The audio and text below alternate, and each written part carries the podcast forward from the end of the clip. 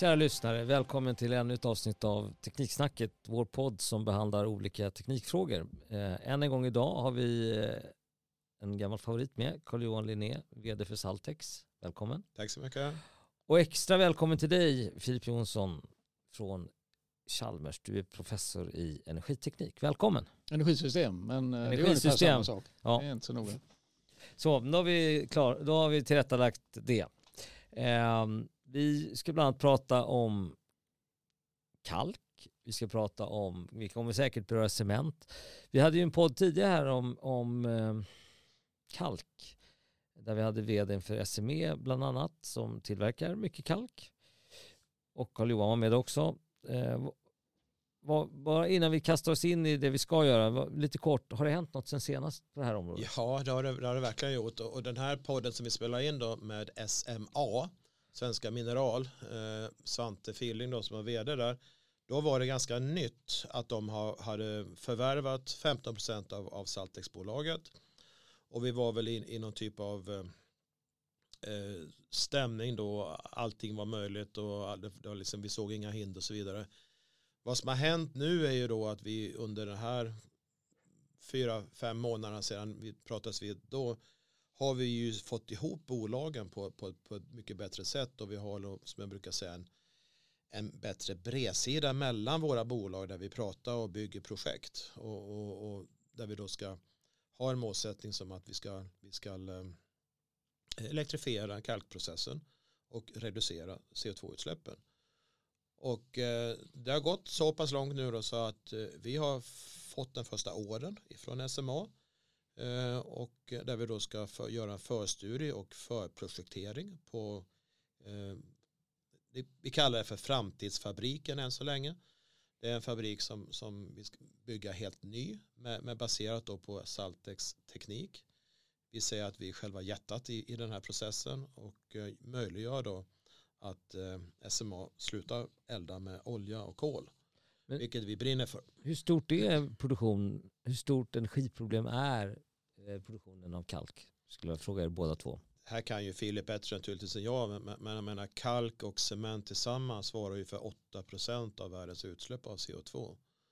Och, och jag brukar ha en käpphäst att skulle man göra om det till ett land så skulle det bli världens tredje största land som släpper ut CO2.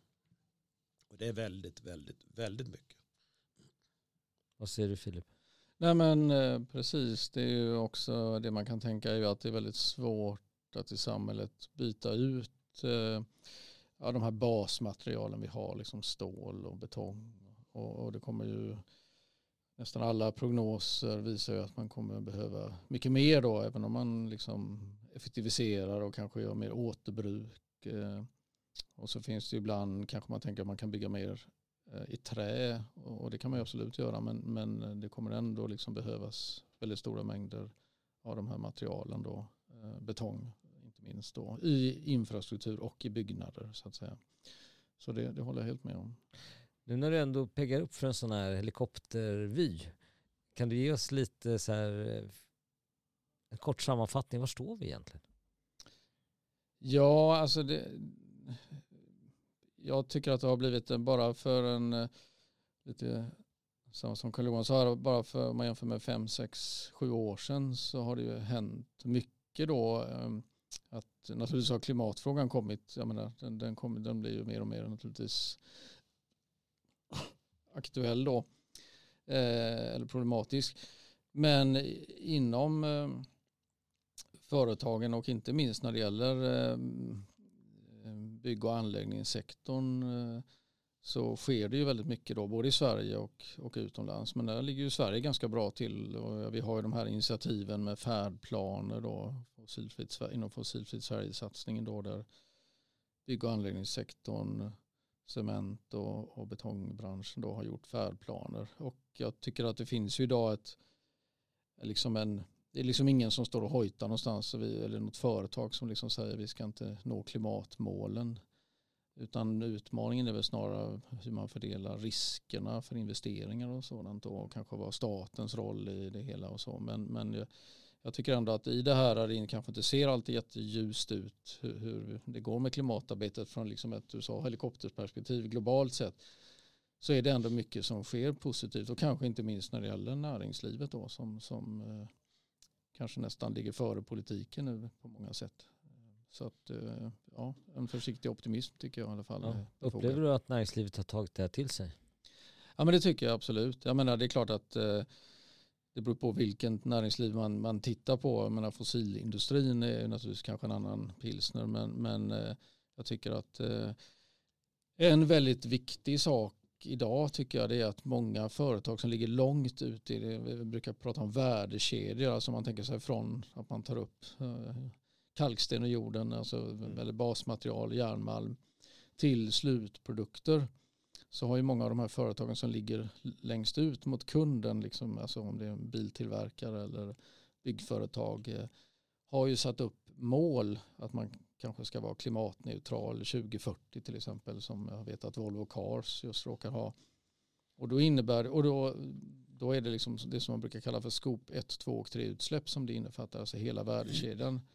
Och då får man ju en helt annan drivkraft eh, än man hade tidigare då. Eh, när man var med liksom varje företag bara liksom tänkte precis på sin del. Eh, mycket mer då. Så det tycker jag är en väldig skillnad eh, som, som är väldigt viktig då eh, och som gör att, eh, jag menar, ska då i det fallet då Volvo nå det eller Polestar som också har ett liknande mål. Eh, de ska kunna erbjuda en koldioxidneutral bil 2030 eh, då måste de ju ha koldioxidfritt stål och, och, och, till exempel då, då har vi hybrid och vi har H2 Green Steel. Så att jag, och, och Skanska och de här olika bolagen har ju också satt upp mål. Så det tror jag är en, en, en skillnad mot hur det var just bara kanske för en fem år eller längre tillbaka i tiden. Så det, det tycker jag är en viktig sak. Det där måste ju bygga ett, mer ett omställningstryck eftersom det kommer från kundkedjan till de här eh, basindustrierna. Ja men absolut, det är det som är hela grejen. Liksom. Att, att, att det inte bara, jag menar, det är jätteviktigt med styrmedel, vi har ju EU ETS mm. eh, men det kommer också ske ganska mycket nu med det här Fit for 55 där man kommer då dels fasa ut den fria tilldelningen eh, eh och eh, ersätta den. Det är för att undvika det som brukar kallas för koldioxidläckage då att liksom industrier flyttar till någonstans med, med svagare klimatpolitik då. Men eh, eh, då kommer man ersätta det med något som kallas för CBAM, då, Carbon Border Adjustment Mechanism, som gör då att material som importeras till EU kommer då belastas med samma koldioxidavgift kan man säga då som om de producerades inom EU då. Eh, och eh, den här fria tilldelningen, nu var det väl kanske lite grann en besvikelse att den börjar fasas ut, först 2026 och under en tioårsperiod.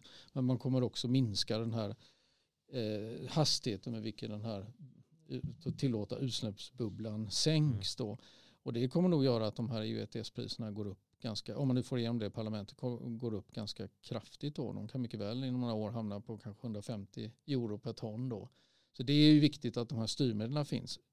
Utmaningen med de här styrmedlen är ofta att, eller framförallt handelssystemet är ju att det kan också gå ner helt plötsligt. Liksom. Så att det, det har varit svårt hittills. Eh, vi pratade om det lite här innan vi träffades inför den här podden. att att under många år så var det ju väldigt, väldigt lågt. Det låg ju på liksom 10 euro per ton då. Så att, eh, så där är en, men så att styrmedel är ju, är ju viktiga naturligtvis, även om vi har den här positiva drivkraften nu längs de här värdekedjorna från, liksom, från slutprodukterna till basmaterialen. Sa du 750 euro? Filip, eller 150? Nej, 150. Jag menar, det, ligger ju, det har ju legat nu eh, uppe mot kanske var ju uppe till och med 90 euro per ton här nu. Kanske det ligger, jag har inte precis 60 euro kanske per ton då. Ja. Men, men eh, 150 är nog inte orealistiskt att tänka sig att det kan bli inom några år. Liksom. Men det kan ju bli lägre också. Det är liksom lite en svårighet där. Vad upplever du Carl-Johan som är ute säljare? Jag tänkte på som, som Filip var inne på här att, att scope 1, scope 2, scope 3 och så vidare och för, för, att göra klimatneutrala bilar så behövs det klimat, fossilfritt stål men för att klara fossilfritt stål så behövs det fossilfri kalk. Och det är där vi kommer in i bilden. Ja. Eh, som, som är otroligt viktigt. Och det här, jag vet att eh, Polestar då bland annat driver ju väldigt mycket eh, en ståltillverkare uppe i Dalarna som, som ska göra det här. Och, och, ja, det finns jättestora möjligheter här. Men jag brukar uttrycka det på ett annat sätt. Där. Philip gjorde det jättebra. Men jag brukar säga att så, så, när det är business to consumer situationen då finns det en drivkraft i den här branschen. Men jag måste säga att det finns Jag upplever att det finns en mindre drift att ställa om när det är business to business på något sätt. Att, att, att, man, att det är för, mellan företagare. Men nu, nu drivs det här så hårt från konsumentsidan. Alla vill ju köra eh, gröna bilar och inte, inte bara till plåtfärgen utan, utan även tillverkare grönt. Och eh, alla vill bygga, bo i gröna hus, cement och hela den biten också. Så det, det händer väldigt mycket just nu, absolut. Märker du det när du, du har ju varit vd några år nu, ja. märker du skillnad nu när du är ute och säljer? Eh, det, det gör jag, definitivt. Och, och vårt bolag Saltex har ju, är ju sprunget ur energilagersituationen och eh, med vårt patent och hela den biten. Och energilager pratar väldigt många också om. Men det jag brukar säga det är lite nice to have ett energilager. Men, det här som vi pratar om nu här med omställningen, elektrifieringen av, av stor del av basindustrin. Det är nu. Det är mm. must have. Det är, det är nu som det ska fram. Och den skillnaden är väldigt uppenbar när man jämför det här mot, mot energilager. Vi har ju en lösning för energilager. Men kunderna, ja, många är intresserade. Många gör förstudier, vi gör förstudier med. Men eh, än så länge så syns det inte i orderblocket. Så. Men det kommer. Kanske. Vi hoppas på det. Vilka områden är viktigast att man tar itu med? Skulle ni säga? Ja, alltså du var inne på det, det vi ska ha fram energin och inte minst elen då och där är, har vi en utmaning då. Eh, så att eh, det är ju liksom ett, det finns ju olika produktioner då, hur mycket mer el vi kommer behöva då och, och de är ju nu senaste Svenska kraftnäts långtidsscenario så var man ju kanske till och med mer än fördubblad elanvändning då. Nu det, har det ju tidigare i historien gjorts prognoser som där man har tänkt att man skulle få behöva väldigt mycket av saker och det blir inte alltid så men, men det är nog ganska uppenbart att vi behöver väldigt mycket mer el och att den elen behöver komma fram från och med, ja, som du var inne på karl nu och framåt så att säga. Ja. Och då är, som ni säkert har sett i debatten så, så har det ju liksom lyckats bli någon slags motsatsförhållande mellan vindkraft och kärnkraft vilket är lite olyckligt då i den svenska debatten eftersom vindkraft är ju det som man kan bygga ut nu Eh, och kärnkraft eh, har mycket längre ledtider och kostnaderna är just nu ganska osäkra och även finansiella risken för att investera i sådana stora eh, apparater så att säga. Då. Så att där eh, ser jag väl som om man ska prata om något, så här, ta upp något bekymmer här då eller vara lite negativ så är det väl just hur vi ska få fram elen eh, fram till år 2030 då som är, ja kanske senare vet vi inte då men för att det är, och det är ju inte tekniken eller investeringsviljan i ny elproduktion utan det är framförallt tillståndsprocesser. Vi har ju till exempel något som heter kommunala vetot då att en kommun kan säga nej till eh, vindkraft. Eh, ja, annan kraftproduktion också i, men det är ju framförallt vindkraft som är aktuellt. Bara sådär snabbt utan att behöva så att säga ja till något annat eller ta någon, någon konsekvenser av det. Så det är väldigt olyckligt då. Eh, så att vi håller precis på med någon rapport inom ett, ett um, forskningsprogram där jag ser ju då att, att det, det har i princip avstannat nu investeringarna i, i både land och ja, vi, har, vi har ju ganska mycket landbaserad eh, vindkraft men där avstannade det då. Och havsbaserad som vi till skillnad från Danmark och Tyskland och andra länder har nästan ingenting då. Har liksom en halv terawattimme eller något sånt. Där har vi inte, kommer vi inte igång liksom. Eh, och där är det ju både kommunala vetot ehm, inom Sveriges territorialgräns men även eh, andra tillstånd som behövs då utanför territorialvattnet. Eh, den gränsen då. Så det ser jag som en, en, eh, ett stort bekymmer och att vi är ju ett land med enormt gynnsamma förutsättningar egentligen för en elektrifiering. Vi har kärnkraft fortfarande ganska mycket faktiskt. Vi har ju vattenkraft med energilager då. Och eh, vi har ju en jättelång kustlinje då Eh, och inte heller allt för dåliga eh, förutsättningar för solenergi. Då. Eh, så att, men, men på något sätt så verkar vi vara lite bortskämda. Eller vi måste nog kompromissa lite här och inse att det kanske man får ha utsikt över långt bort i fjärran, se lite vindkraftverk eller vad det nu är. Så att där ser jag som en, en, en stor, och det var ju inte, Eh, har ju blivit kanske ännu mer osäkerhet med det nu i med valet då. Sen får vi hoppas att det, att det kanske ja, löser sig på något sätt att man ändå kommer fram och att faktiskt industrin också trycker på som jag vet att de gör. Det, det kommer nästan varje vecka nu olika utspel om att vi faktiskt behöver mer el.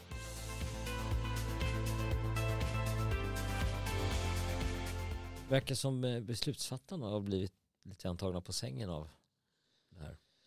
Ja, det vore väl så här konstigt eh, eh, eh, för att jag menar, det är ganska uppenbart att vi behöver den här elen så jag vet inte riktigt vad det är. Möjligen kan man väl säga att, att jag menar, den förra regeringen lyckades ju inte heller och det är klart att det är inte lätt att vara politiker men vi har ju på goda grunder naturligtvis en, en stark miljölagstiftning och det är ju bra då men, men jag tror att vi måste liksom vara, vi måste få upp hastigheten på hur vi behandlar miljötillstånd. Det är ju inte meningen liksom att, att köra över och, och, det är viktigt liksom att, att det görs på rätt säkert sätt. Men, men, men det kan liksom inte ta 10-14 år för att, för liksom och, och få fram ny, eller bestämma och få fram liksom en, en, en ny till exempel vindkraftspark eller en överföring. Alltså vi behöver också bygga ut ganska mycket ny överföringskapacitet. Då.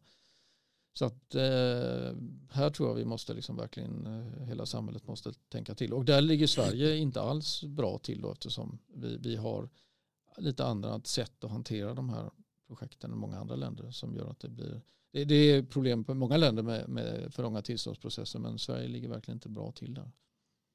Hur, hur, hur är skicket på det svenska elnätet för att klara av den här omställningen? Alltså vi har ju bra, eh, alltså vår infrastruktur är ju generellt sett bra men den har ju varit liksom 20-30 års tid så har den varit liksom förvaltande. Det har liksom, vi har haft samma, vi har haft ungefär 140 till 140 terawattimmars elanvändning och så producerar vi ungefär 160 terawattimmar då. Så det har faktiskt ökat produktionen så vi är ju nettoexportörer av el faktiskt. Men eh, här talar vi om att ja, som kanske på lång sikt uppemot kanske en fördubbling av elanvändningen eh, då eller, och därmed elproduktionen då. Och där eh, har vi ju liksom inte hängt med då. För att det kommer ju kräva alla de här, framförallt de här så att säga, mjuka barriärerna om man får kalla det så, som måste liksom, att vi måste liksom bli snabbare och så. Kan man få lite, har du no, kan du ge oss lite proportioner för vi, vi pratar ju nu om industrins behov av el.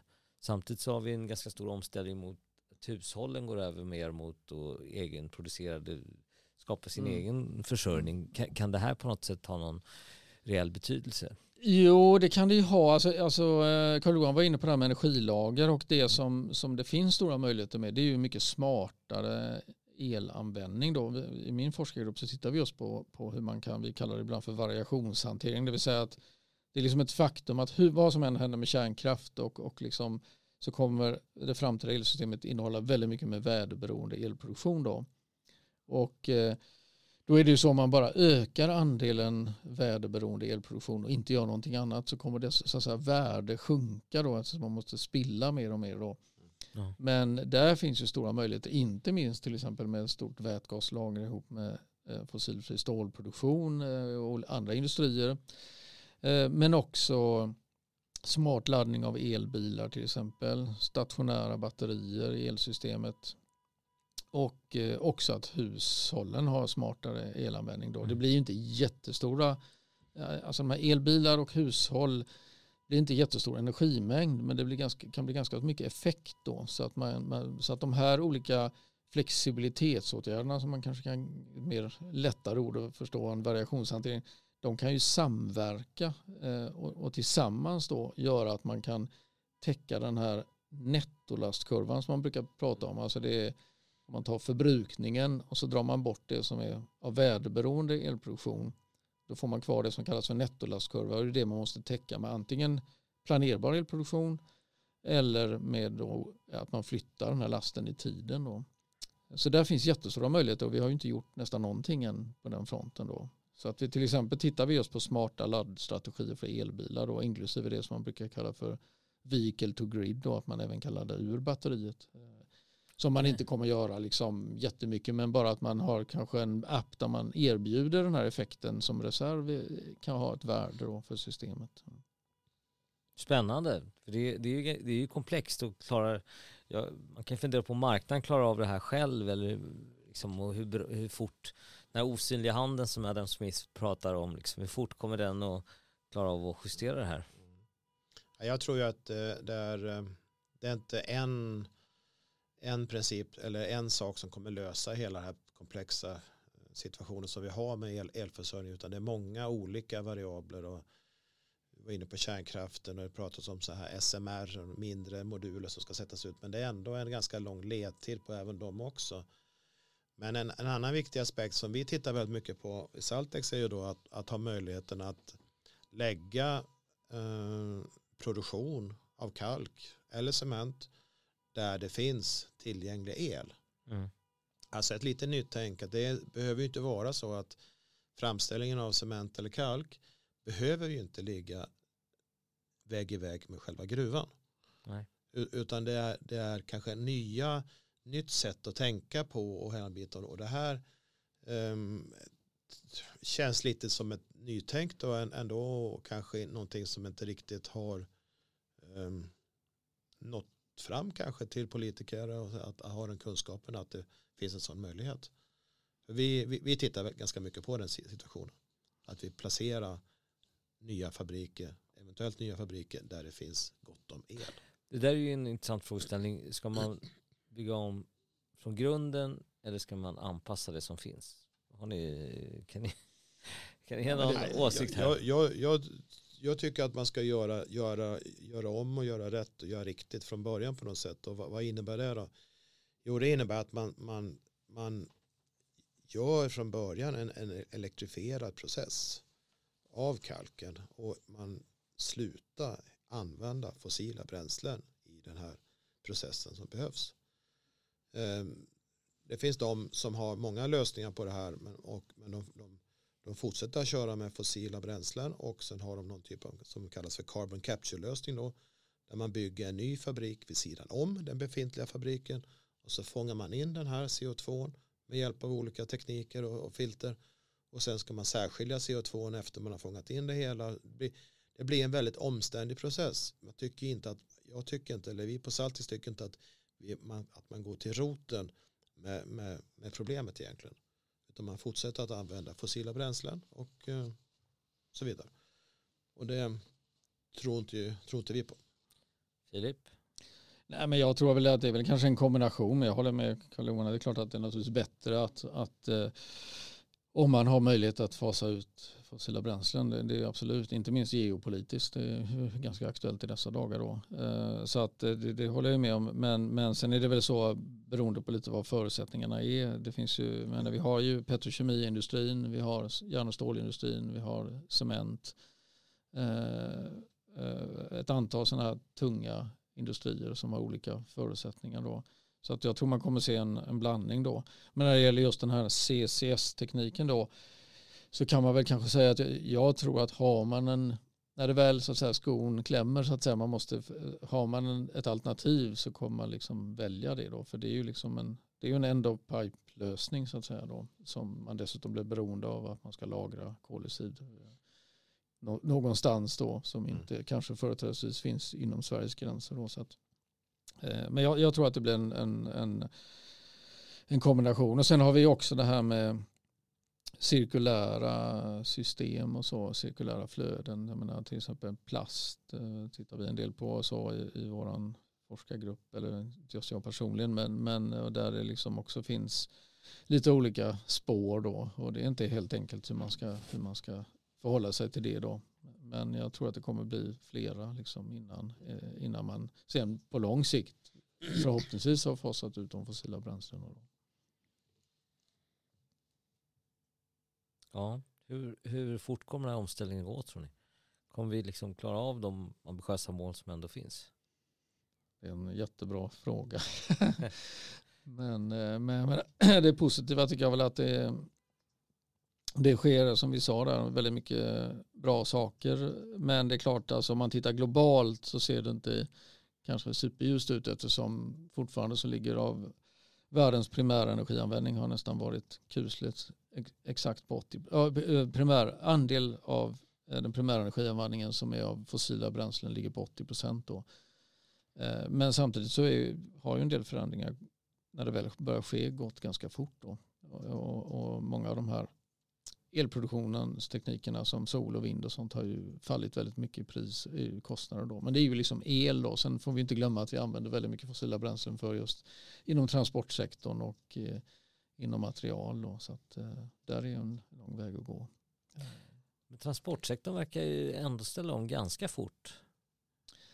Ja, eh, där har det ju liksom om man tittar på just privatbilar i den rika delen av världen så absolut, där har vi liksom nästan jag menar, bilar är ju lite som gymnastikskor. Här plötsligt ska alla ha en viss färg och då, då köper man dem. Liksom. Och det har vi ju nått lite grann. Liksom, det kommer ju, kanske inte så länge tills det kommer vara töntigt att åka liksom, i en förbränningsbil. Jag menar, nu säljs det ju kommer inte ihåg det, vad statistiken var, men det är väl nästan uppe i 50 procent ja, nu nyregistreringar. Så att, absolut, men, men, men, sen har vi ju flyget, vi har eh, sjöfarten och vi har inte minst i länder som, som eh, icke, inte så rika länder, där, där kommer det ta längre tid. Men, det, men och sen har vi tung, tunga lastbilstransporter och sånt som är större utmaningar. Men Sjö, absolut. Sjö, sjöfarten också. Ja, det är också, ja, precis. Sjöfarten absolut.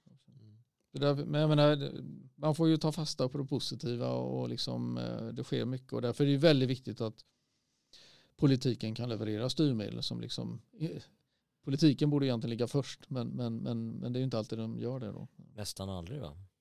Ja, men jag menar, man vill försvara politiken lite grann. Det är klart att det är därför från början som ändå eh, vi har fått styrmedel och, och, vi har fått igång detta från början. Så det får man nog ändå säga. Eh, men, men eh, sen har, som vi var inne på tidigare så, så just nu, eh, kanske inte minst i Sverige, så är det lite skakigt kan jag tycka. Då, att, att, eh, där känns det ju som nu att kanske industrin faktiskt ligger före. Och det är ju många industrier som faktiskt ropar på hård, alltså i länder som Sverige som faktiskt ropar på, vi vill ha hårdare styrmedel för det kommer vara en konkurrensfördel för oss. Att vi, vi vet att vi ligger först. Så det, det ligger vi först? Ja, det, kanske Carl-Johan kan svara på bättre ur sitt perspektiv, men med min bild om man tittar på det så tycker jag väl att, att vi ligger, som jag sa, vi ligger långt framme i Sverige eh, för industrin, viljan och så.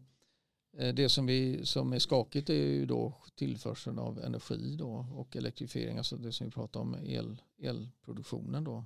Eh, och sen kanske att vi som svenskar eh, har blivit lite bortskämda. Att, att det är så här, vi har ju jättestor landyta och så men, men då är det klart att det är väldigt, vi värderar vår natur väldigt högt och det ska vi göra naturligtvis. Men det är klart att det har eh, gjort också att det, ibland känns det som att vi är lite bortskämda. Att vi, vi faktiskt har svårt att kompromissa att vi kanske får faktiskt återigen då se de här vindkraftsparkerna eller vad det kan vara då. Så där, där, eh, och att vi måste bygga mycket mer överföringsförbindelser och sånt. Så medan i centrala Europa där är det mycket mer större andel av ytan är jordbruksmark och där kanske man då liksom lite ironiskt trots att det är mer tätbefolkat faktiskt har haft lättare att få acceptans för, för till exempel vindkraft då. Så att där ser jag väl att Sverige, där är en utmaning hur vi ska förhålla oss till det. Ja, jag tycker nog att Sverige ligger långt fram där också måste säga, i den här omställningen. Men sen, sen, sen tror jag, för din tidigare fråga Mats, jag tror att, att omställningen kommer, det går för, jag tycker det går för långsamt. Mm. Eh, och eh, det, det, kanske är sakens natur att vi som producerande och teknikföretag ska tycka det. Men, men eh, även som privatperson så, så tycker jag nog att det går för långsamt. Och Eh, Eh, men samtidigt så finns det väldigt många tecken på att eh, de tekniklyft eh, som vi, vi gör i, i Sverige inom stålbranschen och även ur och kalkbranschen är väldigt intressanta för eh, övriga världen, framförallt då Europa naturligtvis, som tittar på vad vi gör i Sverige och eh, eh, bestämmer sig. Det finns sådana företag vet som har tittat på på vår stålproduktion här i Sverige då och tänker att det, det, så, så ska vi göra också. Och det är stora företag som tittar på det. Och det är ju, det är ju uppmuntrande att det är så, att vi kan bidra med det.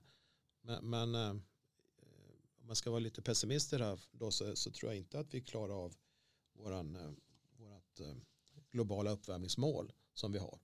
Eh, och det är ju inte bara, gäller ju inte bara Sverige naturligtvis, det gäller ju hela, hela världen egentligen. Ja, men det är viktigt att, att, att just, det är väl det som man hoppas på som borde vara fallet att Sverige och EU naturligtvis men framförallt Sverige kan vara en föregångare. Jag tänker lite grann som det var efter, efter andra världskriget att, att vi i Sverige bara vi, vi hade ett försprång och, och liksom ja, att vi, vi har våra stora naturresurser och sånt och, och då vore det ju konstigt om inte vi, om inte vi kan vara föregångare, vem ska liksom då vara det? Så, att, så att där har ju Sverige en jättemöjlighet då. För det är klart att, att vi, alltså så de globala utsläppen så är det såklart vi är inte jättestora eh, eller väldigt små, men vi, vi har ju ett, har haft och har väl förhoppningsvis fortfarande ett väldigt gott rykte globalt med våra det vi producerar och, och, och då är det ju viktigt att, att vi liksom inte tappar den här Eh, momentumet då. Och där är jag väl ja, kanske lite mer pessimistisk än karl johan Det är väl just eh, elproduktionen och, och ja. att vi får fram den då. För det, det, där, eh, som jag sa då så, så stoppas väldigt många projekt nu då.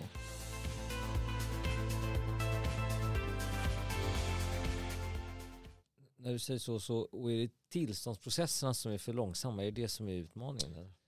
Ja, alltså eh, kommunala vetot Försvarsmakten, eh, vissa EU-direktiv, eh, eh, framförallt kommunala vetot för landbaserad vindkraft och Eh, Försvarsmakten för havsbaserad vindkraft. Är två stora stopp. Och, eh, där har man ju gjort nu så att ett antal myndigheter då ska samverka kring och ta fram havsplaner när det gäller havsbaserad vindkraft som vi har en enorm potential för. Mm.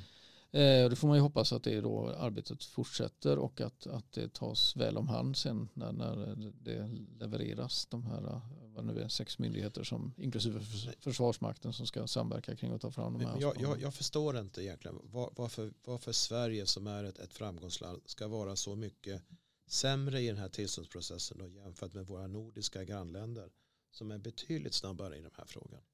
Jag, jag förstår att det är byråkrati, jag förstår att alla ska tycka till, men, men både Finland och Norge har liknande förutsättningar som vi har vad det gäller militära och hela den biten. Det, det, det övergår mitt förstånd.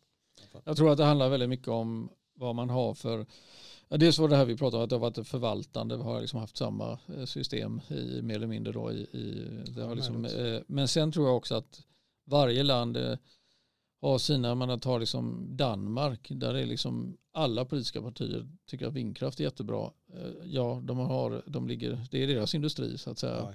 Ja, eh, sen har vi Finland, de har ju, där går det ganska bra med vindkraft men de startar från väldigt låg nivå. Och sen har vi Norge, de gillar inte vindkraft så de har inte så mycket vindkraft. Och, och eh, där, olja. ja, precis. Och de har sin vattenkraft och så. Så där går det inte alls. De har liksom eh, med just vindkraft då, så kanske de är bättre på andra grejer med tillstånd och sånt. Så det man, jag, jag tror att eh, ja, det, det, är nog, det är ganska komplext men, ja. men jag håller precis med dig. Vi, vi måste, precis där, vi måste göra någon, någon slags eh, förändring och att jag tänker att politikernas roll skulle kunna vara att förstå, äh, hjälpa till att påverka så att vi medborgare liksom blir inser att vi kanske måste kompromissa lite grann. Liksom. För menar, om en tredjedel av befolkningen inte vill ha kärnkraft och en tredjedel av befolkningen inte vill ha vindkraft och resten vill inte ha någonting så blir det liksom ingen omställning.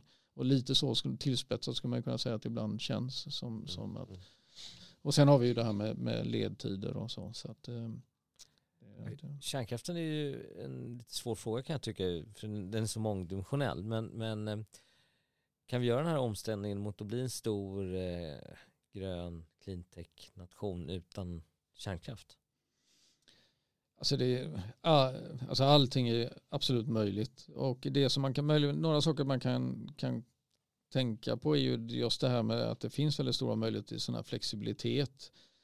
Eh, och en sak som man också kan fundera på det är ju att, som jag sa där, så vilket scenario man liksom än tittar på framåt som är rimligt kostnadseffektivt så kommer det innehålla väldigt stora mängder icke-planerbar elproduktion eftersom den är, ger lägst kostnader för själva produktionen nu då.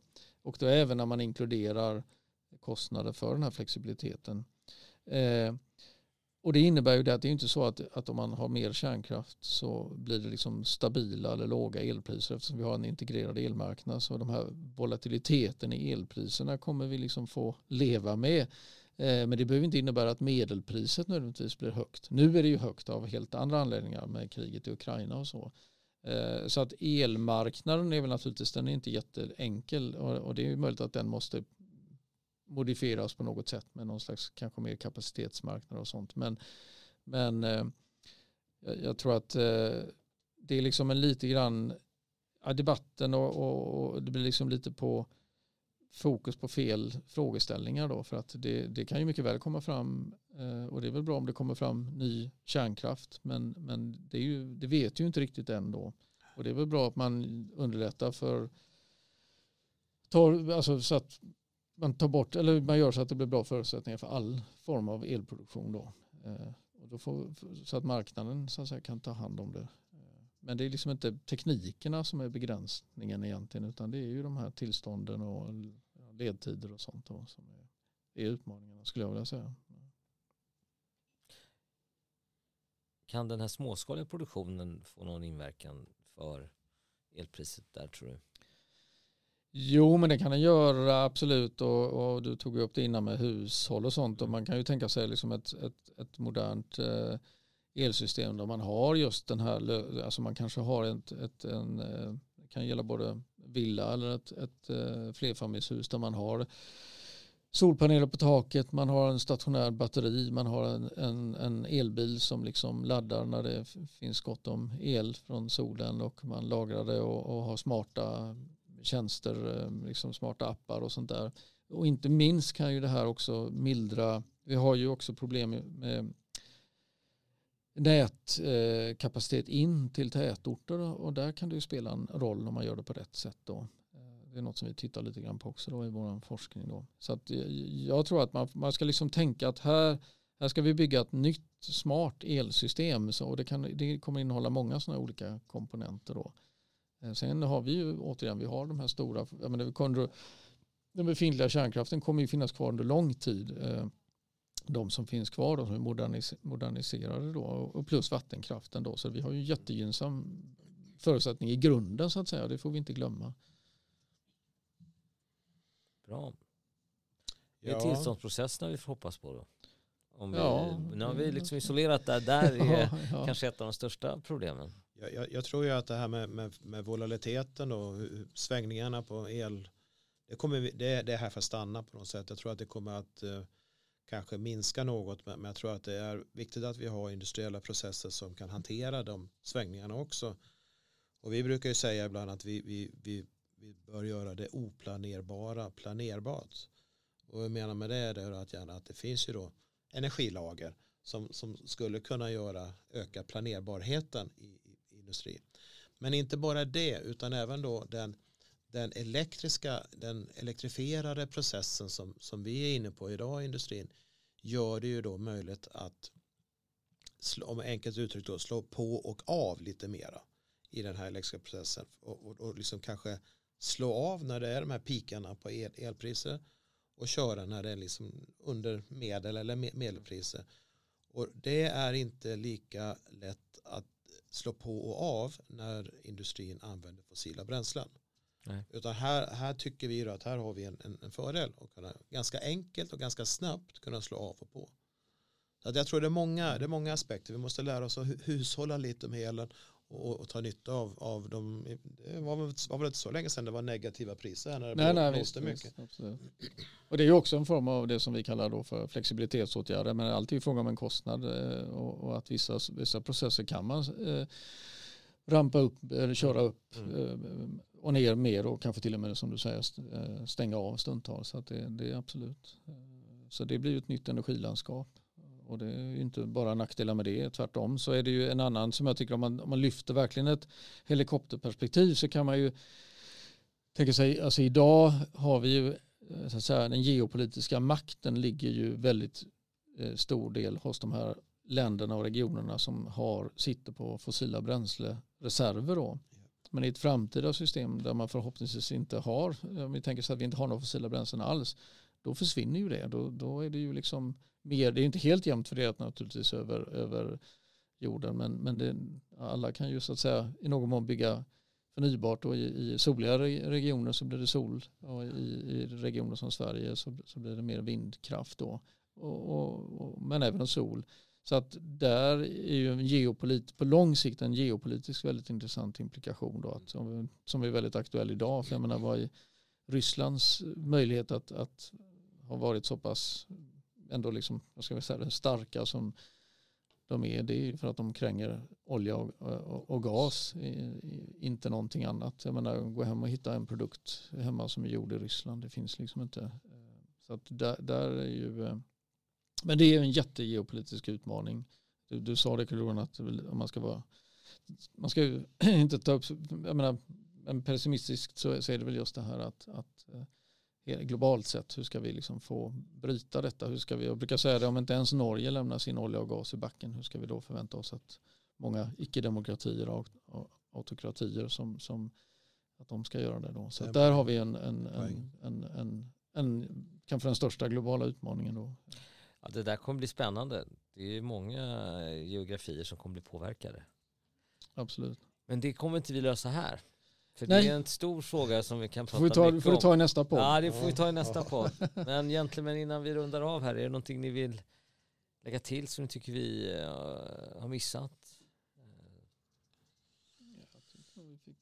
Det är stora problem här och komplexa problem och, och man åker jojo mellan helikopter och ubåt kanske på något sätt. Men det viktiga är att vi gör någonting, att vi verkligen stort som smått, att vi alla jobbar med, med, med små saker för att adderar man på alla de här små sakerna som, som man gör så kommer det här, det här bli, bli bra tror jag ändå. Jag vill ändå avsluta positivt på något sätt. Här. Jag tror att det finns stora möjligheter men vi måste vi måste våga lite mera. Vi måste få ut lite, lite mera uh, brukar säga ibland innovationsupphandlingar istället för offentliga upphandlingar i, i näringslivet kanske. Och liksom testa nya saker. För det är inte en lösning som kommer lösa det utan det är många olika lösningar.